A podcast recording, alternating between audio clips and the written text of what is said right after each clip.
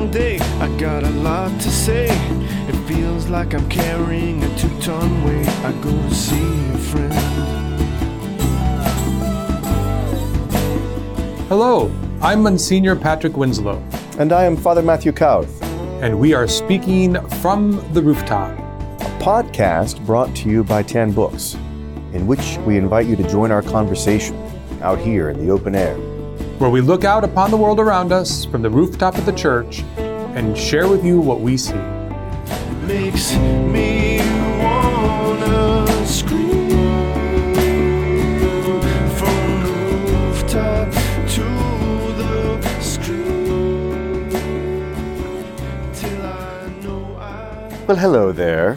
Hello. Welcome back to From the Rooftop, as per usual. It's good to be back because it's been too long. It's been too long. I mean, I think you have to always admit fault. we do. So, Well, some of us. But oh, I want to admit your fault. Yeah, exactly. You've been very difficult to pin down, um, and to try to get you. It- it- this has been a recurring theme that's difficult for me, but um, in, in part it's true. That being said, it is nice to be back together, and we are preparing as we speak for the athletic event of the year, What's that? Big Ball. this this uh, this athletic event, this particular sport, was born in upstate New York on Birch Lane, where I grew up. Birch Lane. It was originally called Winnie Ball, short for Winslow Ball. Uh, we had the boys were all in their teenage years, and the girls were under ten, um, and so we had to have a family game, and uh, we set up a volleyball net. But volleyball's not going to work when you have little ones and teenagers. And, uh, And for any who's more or less uncoordinated.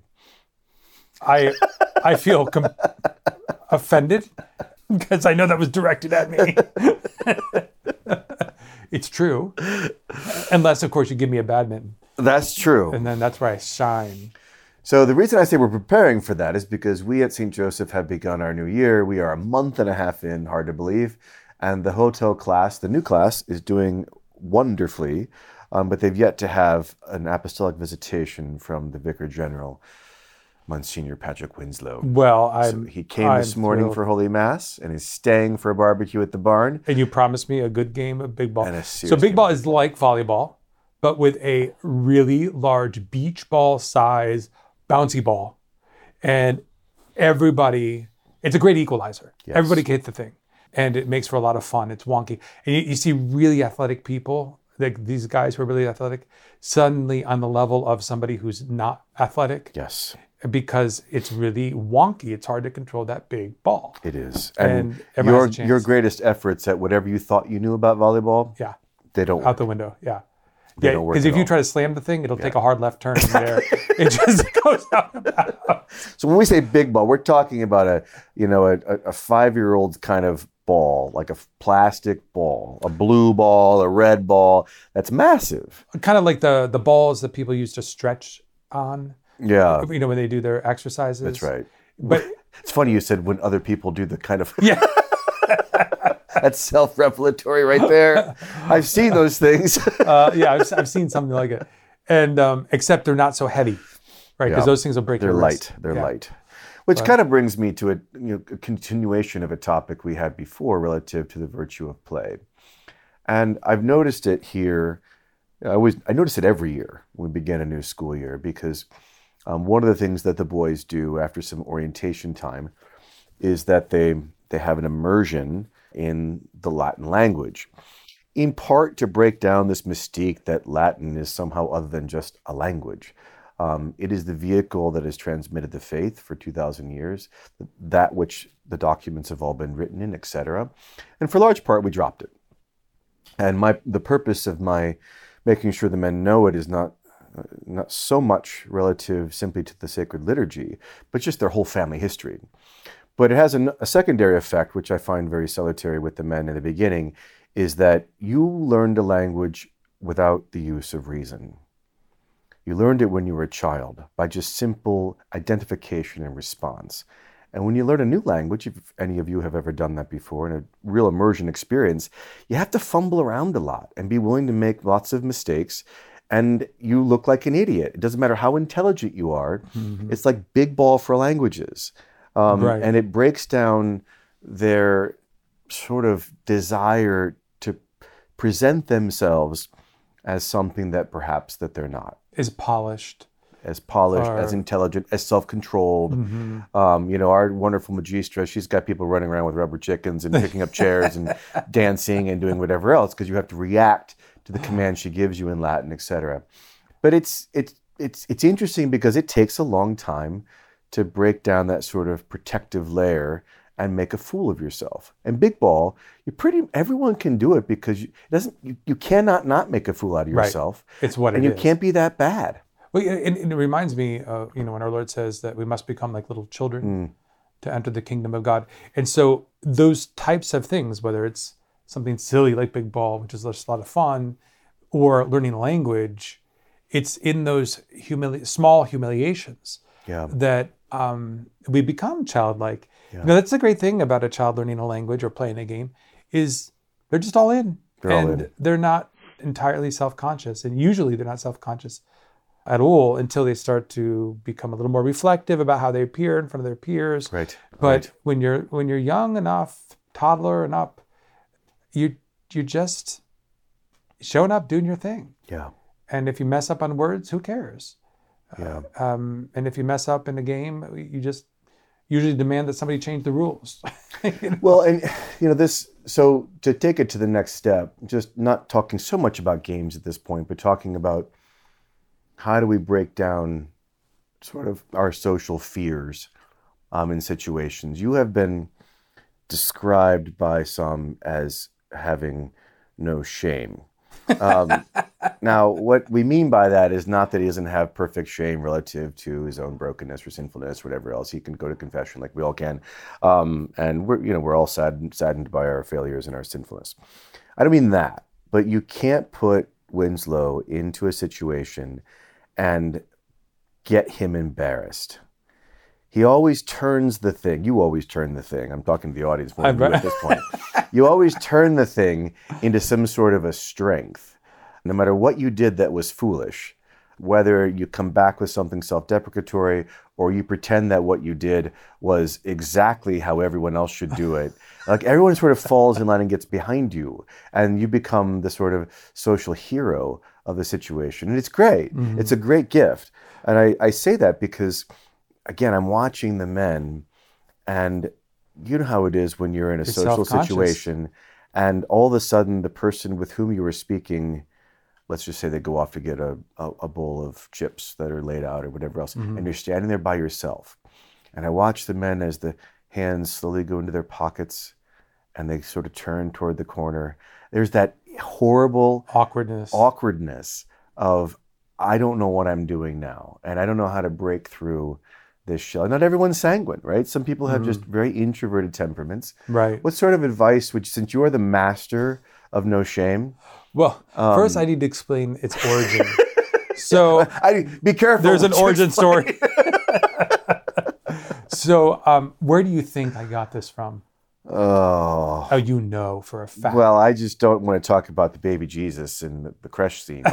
Um, you can talk about that if you want, but that's that might be too revelatory no, on no. both levels. I well, that is a fun story, um, but that that may be a little more um, uh, PG thirteen. Okay. But the let's just say my pants uh, when I bent over to put the baby Jesus in the creche alluded it dropped We weren't- I looked yeah. like a plumber. yeah, That's the bottom line. I looked like a plumber, but and for all to see. But in any event, yes, but I whispered to him something like, uh, "Hey, you know, this is happening. You should be aware of this."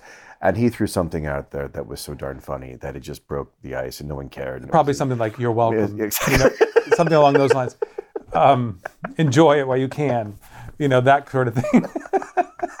but I, I get this from my father. yeah, is that what? it, it Are you from? kidding? He's the most shameless. He's the only man who I know that when playing a game and he's losing, he teases those who are winning. who does that? How is that even possible?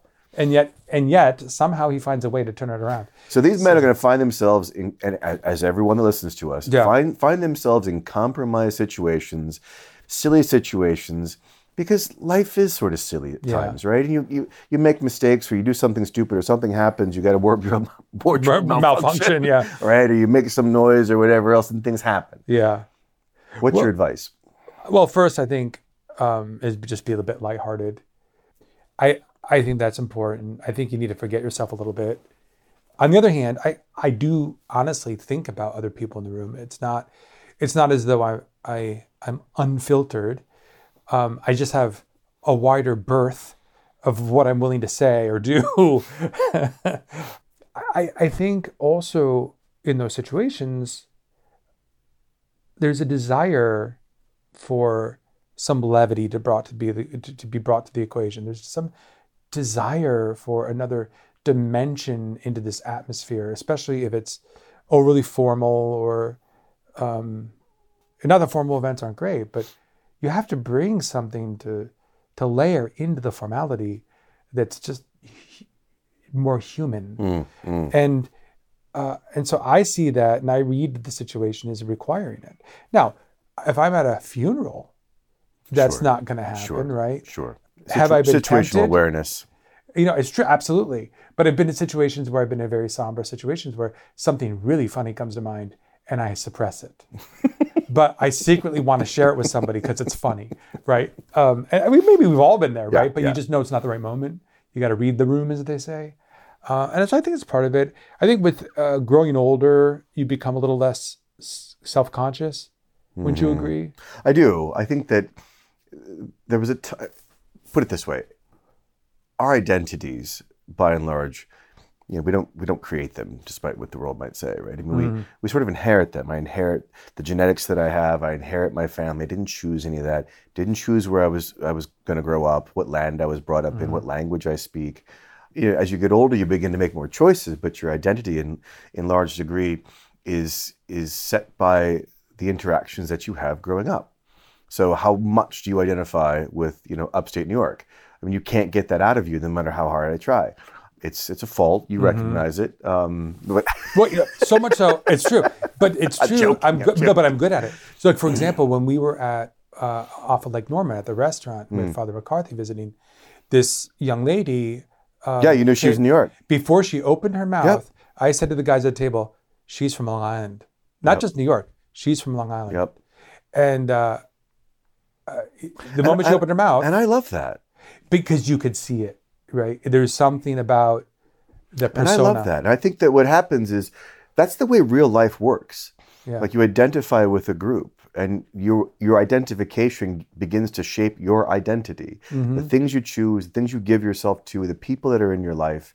And a lot of those are a given. They're just a given. They're given to you.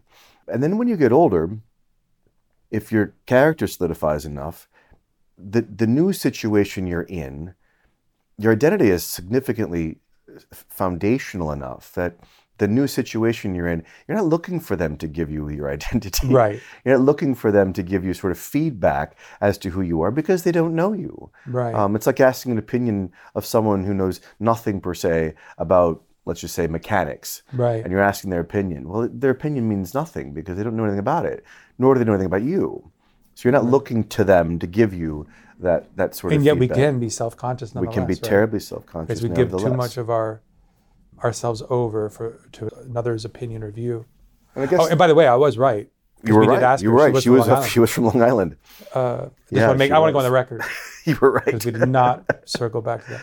But yeah, I, I think also part of it is it isn't just about inserting yourself into a situation and bringing those elements to the dynamic, the social dynamic, but it's also about giving other people space Mm. to do so as well. Because we all know we've been around people who can dominate, and it's tiresome. You know, when you have one person dominating Yes. a dynamic, and maybe at first it was fun and good, and there was it served as you know as a social lubricant, and it was interesting. But at some point, when other people can't play, so to speak, it's overwhelming and it, it's just unpleasant. And so I think it's really important as much as you give, that you sit back and you take and receive Amen. and you be a part of that exchange. And it's a lot of fun because when you do open up space for other temperaments and personality types, you hear the funniest things coming out of right. coming out of the mouths of introverts or very That's right. dry comments that'll just have you slapping your knee. Yes. Uh, and they're the Yes. best. Yeah. Well, and they need, as you say, they need that space. Yeah. You know, Father Bittner is one of his favorite lines. Is one of his most famous lines is, "Have you ever heard of other people?" when someone's dominating a group, et cetera, et cetera. But I think of our own bishop. Yeah. You know, I mean, he's not the first one to speak in a group. He Right. listens a lot. And whenever we've been together in a large group, we're all throwing things back and forth, back and forth, back and forth. And if we just give him usually a little bit of space to actually speak, what he says is always insightful, profound, And oftentimes witty. and very quite witty. witty. And there's a lot of people like that that need that space to be able to um, to speak. And it's, I guess, the reason that I've been thinking about it is number one because of the new class, and I'm watching their arc- awkwardness. Now they're so solidified as a class that, which is so Mm-hmm. They're starting typical to every become year. natural. They do, but they like they move in the group now, oh, I see. like a flock. Yes. And um, the other day I was in the kitchen in the refectory, and we call kitchens refectories here because it's where you get refreshment. Um, but I'm over at the at the coffee uh, stand, and I'm getting coffee, and they couldn't see me, and I hear them coming in one by one, marching in, and Uh-huh. they, they they get to the to the uh, to the island. And one says, and halt. He turns around, they all salute, whatever. I don't know what they were doing. They're just playing. but they didn't see me. So once they That's saw me, like, oh, oh, hi, uh, Father. Were- so it's it's Yeah, one it's reason funny. I'm thinking about these interesting. So because they're connected now, Mm-hmm. they they trust each other enough. They can be part of that group, and everyone gets kind of a voice. Um, they've lowered their inhibitions. But then the same thing is true in the scriptures. As this is what kind of got me thinking along these lines is that there are several instances in scripture where someone gets something from our Lord because they made themselves heard. Where it was, for example, the blind Bartimaeus, right? Who is yelling out to the Lord, Son of David, have mercy on me. And everyone tells him to be quiet. Like, why do they care? Mm-hmm. Why do they want him to stop talking? He's blind. Right. Like, why not let him speak? He can't see. Right. right? Or the woman that's coming up to our Lord asking him uh, to heal her daughter, or the woman with the hemorrhage, or and they get rebuked by the apostles because they're trying in their own minds, I suppose, to protect the master. But the only reason that they get a gift from the Lord is because they push themselves, despite whatever the, the, the mores were, despite whatever the um, the expectations were the people around them, not to make a fool of themselves. They were willing to make a fool of themselves. Well, you know, in in that respect, that their insistence and willingness to make a fool of themselves is predicated on the notion that the person to whom they're appealing is good. Yeah. Uh, You know, and and that I think makes a big difference Mm. Because you could see uh, in each one of those scriptural scenes that you reference the the presumption of goodness on behalf of the petitioner. Yes. and That's that's, quite different than people coming and just wanting something and making an insistent petition for something but there is no predicate of your goodness there's maybe sometimes just manipulation or sometimes insistence with with zero assumption of goodness but in their case they certainly it was at least clear to our lord Yes. their their their intention it was missed by the apostles in some cases And Uh, back to what you said earlier, even the children come to him right and they try to stop him. right And he says, Let the children come to me and do not hinder Right. them, for it's just such as these the kingdom of God belongs. Yeah. it's a hard lesson to live. I mean, in so many ways, much of our faith, and I was talking to the, the hotel class, by the way, they use the military letters system, right? That's what you use For every year to identify the We're on our eighth year, so it's the So it's hotel H, class. the hotel class. So when we We'll have to switch something up when it gets to Romeo, I suppose. But Call them the Romans. The the Romans. Romans, the Romans. The Romans. Just a small thing there. Um, what was I saying? So you were Oh. speaking to them this morning. Yeah. What else were we talking about? I got Well, about social fear and the presumption of goodness on the part of the one your your interlocutor, if you will. They're willing to put themselves out there because the presumption of the goodness of the speaker to whom they're speaking. Well, I've completely lost my thought. That's okay. Well, it might turn us that. in another direction. That, Well, that- but no, but there was. I had a really good thought. Oh, oh It's I'm lost. sorry. Well, while you're while you're coming up All with right. that, um, the corollary to all this that kept spinning in my mind was then speaking to the men, you know, about their devotions, because there's an awful lot of ritual prayer that takes place in a seminary, as you might imagine, which is our highest form of prayer, right? That which is ritualized such that we can all do it together as a body, which doesn't really admit of lots of individual sort of gestures or actions or praise or speaking or whatever. And that's fantastic. It trains them how to pray, it assists us to pray as one body in whatever the ritual is, whether it's the highest form of the Mass or the Liturgy of the Hours, which we spoke about before, chanting, or the Rosary, etc.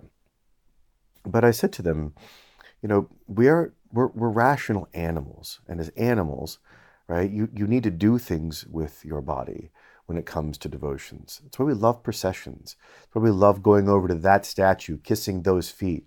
And the, the, the sort of Mediterranean countries were a bit more free with that sort of a thing. And I've always appreciated that, being mostly Polish and German. Um, but I always gravitated to their expressions, but didn't feel terribly comfortable doing that until I got a bit older. Um, and I, I do love them being free uh, outside of the liturgical prayer, just to be devout. Do things with your body. Don't ever be too too proud to uh, and, and have social fear to not do something with your body. Like go over to the statue of Our Lady, kneel down if you want to. You want to go kiss that? Go kiss it. Right. you want to put your face on the floor on the ground? Go do it. Which has been interesting because after I gave that talk, I'm watching in chapel and we have some interesting expressions. but it's just they're letting themselves be devout in front of the Lord, not caring who sees them. It's kind of like David dancing in front of the ark, right? There you go. That's a great example. Yeah, just Yeah. you know, and then and being ridiculed. Yeah, I probably might put a put a, a, A tunic on or something. Well, I just I think I might stop it before well, I think we would all place. throw a flag on the play there. we we do have some social norms and courtesies, um, but you know, although I cannot remember my previous point, Yeah. you know, it'll be it'll come out at some point. well, it's one of those pearls that's you know w- must be lost clo- to history. It's just back in the oyster. it will find a new way to open. It clammed up. it clammed right up. But I did have a great conversation with the guys, and you can see, you know, how they're coming to be at, more and more at ease, and it's really a wonderful process to watch. And I'm I'm hitting it at increments, whereas you're seeing it daily. Um, but it, it, as I said to these young men, you know, coming into the the seminary formation program in your late teens, early twenties, the assumption is that you are more mature than your peers because there's no way you can enter a program like this where that's not the case. yeah.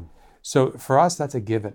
So if we don't give you credit for being more mature than your peers, please know that we just assume it. Hmm. And that we are everything we're doing after that, pushing you and helping you grow and develop and mature, begins with an assumption that is itself a compliment. That's Uh, great. You know, for them to really kind of That's a great thing for them to hear it. from you. yeah, and you know, and it's it's true as you as you can see. Uh, it's great to see them let loose and be m- more comfortable in their own skin. Well, it's it's interesting the way that men work, right? I mean, we we gravitate toward hierarchies anyway. Um, hierarchies hierarchies are built into nature and not as a subject of suppression, but a kind of way of knowing where you are and who you're following and who's following you and what responsibilities you have, et cetera, et cetera. Men just naturally create them. Like you, you watch them in the sports or whatever, or anything we do outside. They just they gravitate toward all right, who's in charge of this and who's in charge mm-hmm. of that, and what's my responsibility? It's just order, right? Mm-hmm. As St. Thomas said, it's the office of the wise man to order things. And it's been interesting this year because we have the new PPF, the program for priestly formation, which mm-hmm. requires us to have a priest that's just for them in terms of formation, which has created another layer because now we have Father Becker, and he's their their their um, they call him the proprio pater, propedeutic pater, the father, So with half a dozen men, right? Well, yeah, there's eight guys yeah, oh, and, yeah, and a priest, um, and then but it, it created another layer such that I'm in a different place than I was last year. Ah, so there's more I'm always yeah. down there doing the nitty gritty stuff like washing your you know clipping your nails and making sure your shoes are, Right. you know. But he's down there with strategic sort of formation conferences every week. And you're at the higher level. And I'm at a higher level just just because it the way it's ordered. So it's interesting when I say something to them now, um, it's taken differently than I would have ma- maybe when I said past, it before, because it, it's coming from a higher level for them. I see. And so when you come and say something to them, it's the same sort of thing. Interesting. Yeah, and, and so that trickles down to them with a, a great deal of effect. Um, they think, okay, I'm looking at the roster here. You know, he's the head manager. Um, the owner of the team is the bishop, but you're the head manager. And so if he says I'm, I, my batting average is pretty decent, I'm, I got some job security. they were fantastic. and you're great. right. They're just a wonderful. wonderful- It is funny to watch them kind of walk around because you can kind of see with Father Becker that he's like, you know, the, you know, the father duck or Yep. mother duck and all the Oh, yeah. ducklings following him in tow. yep. And uh, he handles it so well. He's, No, he's doing great. It's he- been fantastic. they're all like water off a duck's back for him. They just, they don't seem to, Mm. they just all seem to flow nicely together. So it's good. Yeah. I wish you could. I wish people listening could visit the seminary and see uh, what it is that we see. Hopefully, we're painting a nice picture for them to have a bit of a window. That's a good our point. Well, before we go, I mean, one thing you can do just to get some glimpse into the life. Number one, please come if you want to come. Uh, we'd love to have you. Uh, we love visitors here. We've, we've had a thousand visitors last year. Amazing. Uh, yeah. It was incredible. Number two, we have a great website. That's a good point. Yeah, so it's uh, stjcs.org, St. Joseph College Seminary.org. And on that website, you'll get to see an awful lot of interesting things relative to the interior life of the seminary, and also a kind of a video that puts together a glimpse of our program here.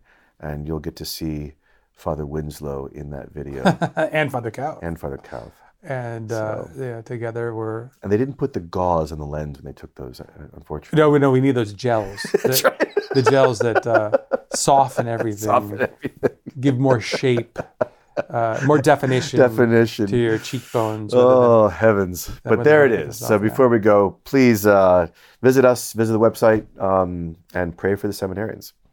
my my final thought before we head off is that as soon as we hit September 1st, my mind shifted toward autumn food. now, the climate didn't shift I mean, because it was still hot down here. right? It's true though. But it gave me license. yes, I mean, I'm about four weeks away from Christmas music, but you're that far. well, well, maybe. But uh, I, you know, the autumn sense already. Oh, I I made a bolognese the other day Did you? just because it's was a autumn. slow cook. It's Yeah. inside. You want your house to start smelling like food again. I made a Like, soup, Yeah, that's it. That's a hearty it. pork Uh, we've, sausage we've switched. soup. We have switched. Yeah, no, it's it's time. It's time. So I think uh, we have to kind of look at the uh, the seasonal foods that are available, hmm and for for those who enjoy good food the way we do, do not underestimate the vegetables out there. You know, it's so often the case that everyone just looks at the proteins, you know, and looks at the dairies, but the vegetables. I mean, what you can do with vegetables and the types of vegetables. I mean, it's extraordinary. The flavors that can bring together. I mean, Mm. come on. I mean, just a medley of roasted vegetables that you put together with some rosemary and garlic and Oh, it's olive oil and salt Isn't it and pepper. I mean, I'm those getting really roast- hungry. I- yeah, I mean, those are fantastic. We gotta go. We Yeah, gotta we gotta go cook. cook. God bless you all. All right, bye now. Bye-bye. makes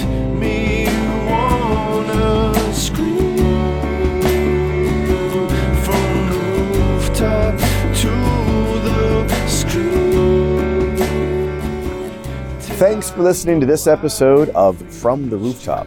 For updates about new episodes, special guests, and exclusive deals for From the Rooftop listeners, sign up at rooftoppodcast.com.